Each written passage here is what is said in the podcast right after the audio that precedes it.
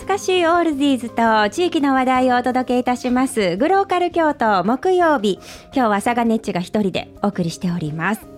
さあここからは生き生き北区情報コーナー、えー、北区からいろんなゲストにお越しいただきましていろんなお話をしていただいているコーナーです。今日も素敵なゲストにお越しいただいております。では自己紹介をお願いいたします。はい、こんにちは。上賀茂神社新春書道法の実行委員会会長をしております堀川美恵子と申します。堀川さんこんにちは。よろしくお願いいたします。よろしくお願いいたします。はい。今日あの来ていただきました堀川さんなんですがこちらのこの上賀神社新春書道法の実行委員会会長さんということで、はい、あのお越しいただいたんですが、はい、のいろんな活動されている中でこの北区のまちづくり提案支援事業これ令和元年度の分なんですけどこちらに、はい、えー、採択されたえー、活動をされているということでお越しいただきました。今日はよろしくお願いいたします。よろしくお願いいたします。はい。まあ、その活動なんですけれども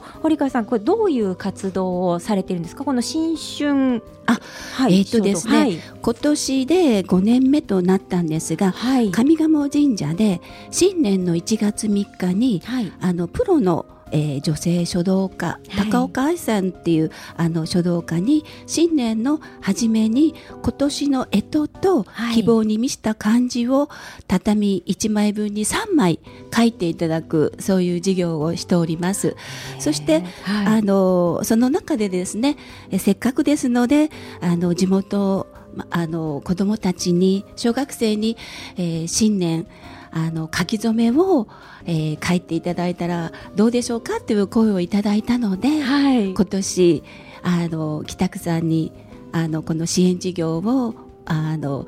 えー、いただきまして、はい、始めたということですね。そうなんですね。はい、なので支援事業としてはこちらの子どもさんたちの書き初めがそちらに当たったということなんですね。はい、でその新春のそのまあ書道家の方がこう書かれるというのはもう5年目になる。そうです。あの畳1枚分大きなかなり大きいですよね。大きいですね。それであの神社の境内に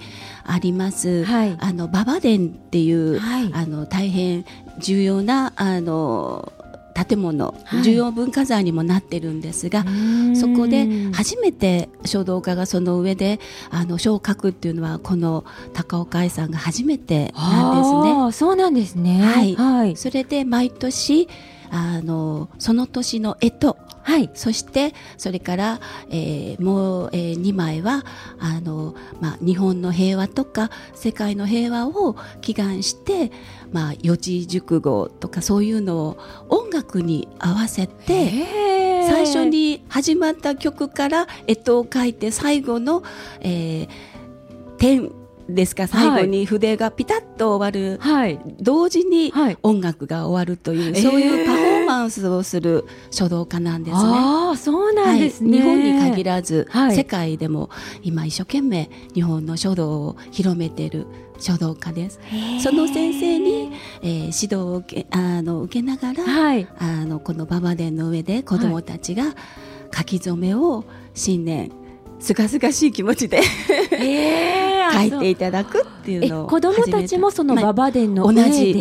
上に上がってもらいます。はい、それはなかなかできない体験ですよね。そうですね。この建物は400年経っておりますので。あままた歴史のある。はい。はい、えその400年のその歴史のあるところで、はい。なかなかあのお習字っていうと、はい、あの墨もありますし、はい、あの普段だとなんかこうちょっともっと汚れてもいいところで書いてって言われそうな。あの 養生は大変です。もう天井から柱まですべてビニールで、はい、あそうです、ね、木ですからね。あの牧樹がついたら。もう吸い込んでしまいますのでそれはもうしっかり養生をしてあのはい書いておりますので。そういうところもでは実行委員会の方のご苦労があるわけですね。そうですね。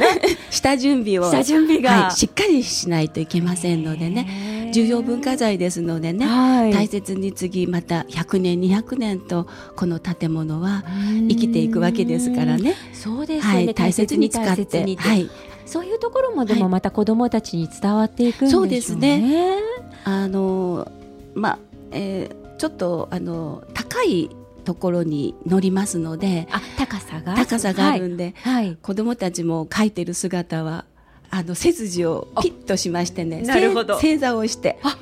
へえ今なかなか正座正座をねする、はい、あの家庭の中でも畳の生活ねなかなか正座でっていうことが少ない時代になってますのでねで、ね、もう背筋をまっすぐにして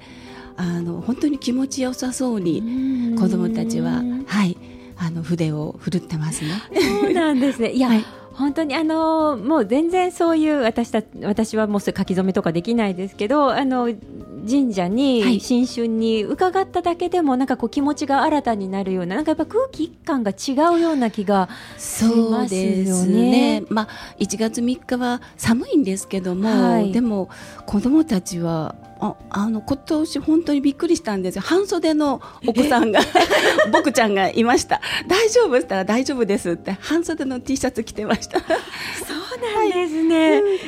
いやまあ暖冬とはいうものの、うん、ね でもきっとあの上に上がると身が引き締まって寒さもどこか飛んでいってしまうんでしょうかね。何か子供たちがこう凛々しくすごいお顔がすごくいいですね。はい、でこの作品は、はい、あのこの高岡愛先生の作品と同じように神社にあの新年の15日まで展示をしております。はい、そうなんですね。はい、じゃあまだ展あ違うあの1月の15日までが展示だったんですね。はい、はい、この授業はもう毎年続けていきますので、はい。はい、あそっかじゃあ,、あの今年ちょっとご覧になれなかった方も、ね、ぜひ来年はね来ていただいてあのお昼の12時半から、はい、あの書道家のそのパフォーマンスの後に子どもたちのあのしょあの書き初めがありますのでね。えー、なんかあの、いいですね。そういうあのプロの方のパフォーマンスを見た後に、また子どもたちのね一生懸命な姿を見るっていうのもいいですよね。いいですね。それで子どもたちの書き初めは、はい、あの京都市長賞、はい、それから京都市教育長賞、うん、そして上賀茂神社宮司賞、はい、そして実行委員会賞っていう賞を4つはいお出ししております。はい、じゃあその受賞されたお子さんたちもいらっしゃるということですね。そうです。で、あの3日に終わって、すぐにあの、えー、決めまして、そして13日に授与式を神社であの宮司がちゃんと参加していただいて。そうなんですね。はい、うわ、授与式をいたします。いい記念ですね。はいうわ素敵。いやもうあの今年ちょっとね見逃された方はぜひ来年。はい。あのちょっとお参りと一緒にねそうですね。来ていただければ。はい。わそれは素敵ですね。はい。あのそのまああの実行委員会の会長をされているまああの堀川さんなんですけれどもこういう活動を始められたきっかけっていうのはどういうことだったんですか？そうですね。あの私のこの私は嫁に来た方なんですけども、はい、堀川の家は上賀茂神社の創建一族でして、はい、あの京都にはあの鴨族という豪族の末裔なんですね。で代々、あの宮司系神職系でずっとあのしてたんですけども、はい、あの今はもう神職をしてる人は少ないんですけども、まああのこの神社にご奉仕するということで、はい、何か私たちにできないかなと思いましてそれであのご存知ですか？あの5月の5日に、鴨クラベーマっていうのがあるんです。はい、ですね、はい、ね、あちらの、あの鴨クラベーマの実字を書いてくれたのが、はい、あのこの、えー、高岡愛さんだったんです、ね、先ほどのそのパフォーマンスをされるという高岡先生、はい、そういうあのつながりがありまして何かせっかくなんでね、新年気持ちがいい新年を何かできないかなっていうのが始まりであの。えー、宮司に、はい、あの相談しましたらあとてもいいことですですねということで、はい、はい、始めさせていただいたのが始まりですね。あそうなんですね。はい、いやまあ今お話なんかいただいた時にあれですけどあのその比べ馬もじゃあ、その鴨族のそうですね代々あの鴨族が継承して。今年の5月で927年。うわもともと宮中、今の御所で天皇にお見せしてたのが始まりとなってる。ですからもう1000年以上続いてる。そして上賀茂神社に移ってから927年っていうことですね、はい、なので神社さんの前にその御所でっていう時にはもっと前からっていうことですね歴史はもっと前なんですね。前ですね。1000年以上ですね。1200年ぐらい続いてるんではないでしょうかね。その時に生きてたらね 見れてたんですけどね。見てみたいですね。で5日の本番は、はい、あの武学の装束と言いまして、はい、その御所でしてた時はあの勝った方があの舞を踊ってたらしいんですね。今はそういうことがないんですけども、はい、その装束だけが今でも引き継いで、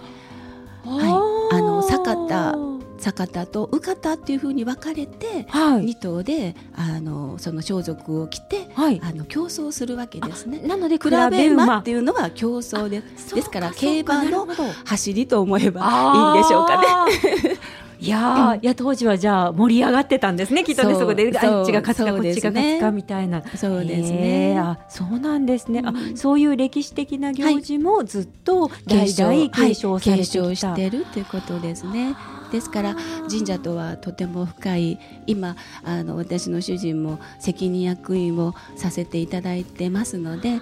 あの何か、はい、あの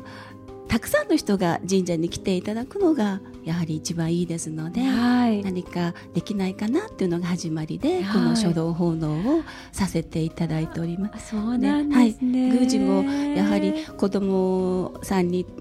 参加していただくこの書き初めも、教育にもやはり神社は参画あのしていただいてますのでそういう本当にあのご理解のある今、はい、田中宮司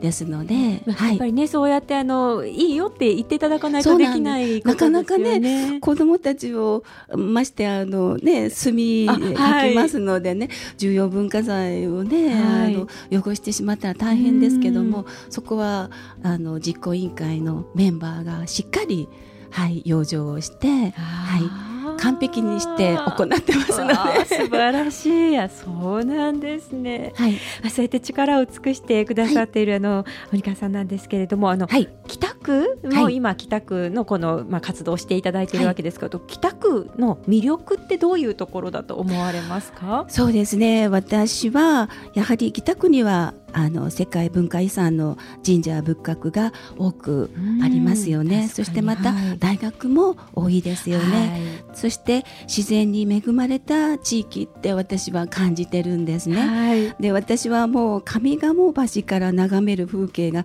とっても好きなんですね。いいですいいですよね、もう何とも言えない、はい景色で。で春は桜夏は青葉、うん、秋の紅葉が本当に四季折々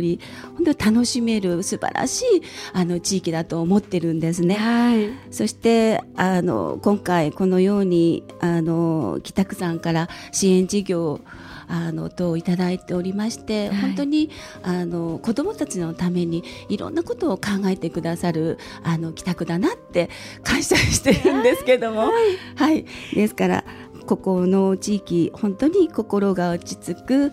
素晴らしい地域であの私はすごくあのいいなって感じてるんですね。ね。はい、もう本当にも文化も育ってますし自然も美しいです言うことないですね、ね、本当に子どもたちは恵まれた地域にあのいるなっていつも思ってるんですね。ね。そしてまたこうやって上賀茂神社さんっていうね、はい、そんな、はい、本当贅沢ですよね。子どもの頃からねこういうところに携われるってね。はい。なるほど。いやまた子どもたちのためにじゃあ、はい、これからも引き続きぜひ頑張ってください、はい、ありがとうございます。こちらこそありがとうございます、今日は本当にありがとうございました。ありがとうござい。ます、もうまだまだ伺いたいことがいっぱいあります。またぜひいらしてください、ありがとうございます。よろしくお願いします。ありがとうございます、失礼いたします。ありがとうございます。今日ゲストにお越しいただきましたのは、えー、上賀茂神社新春書道法の実行委員会会長の堀川美恵子さんでした。ありがとうございました。ありがとうございました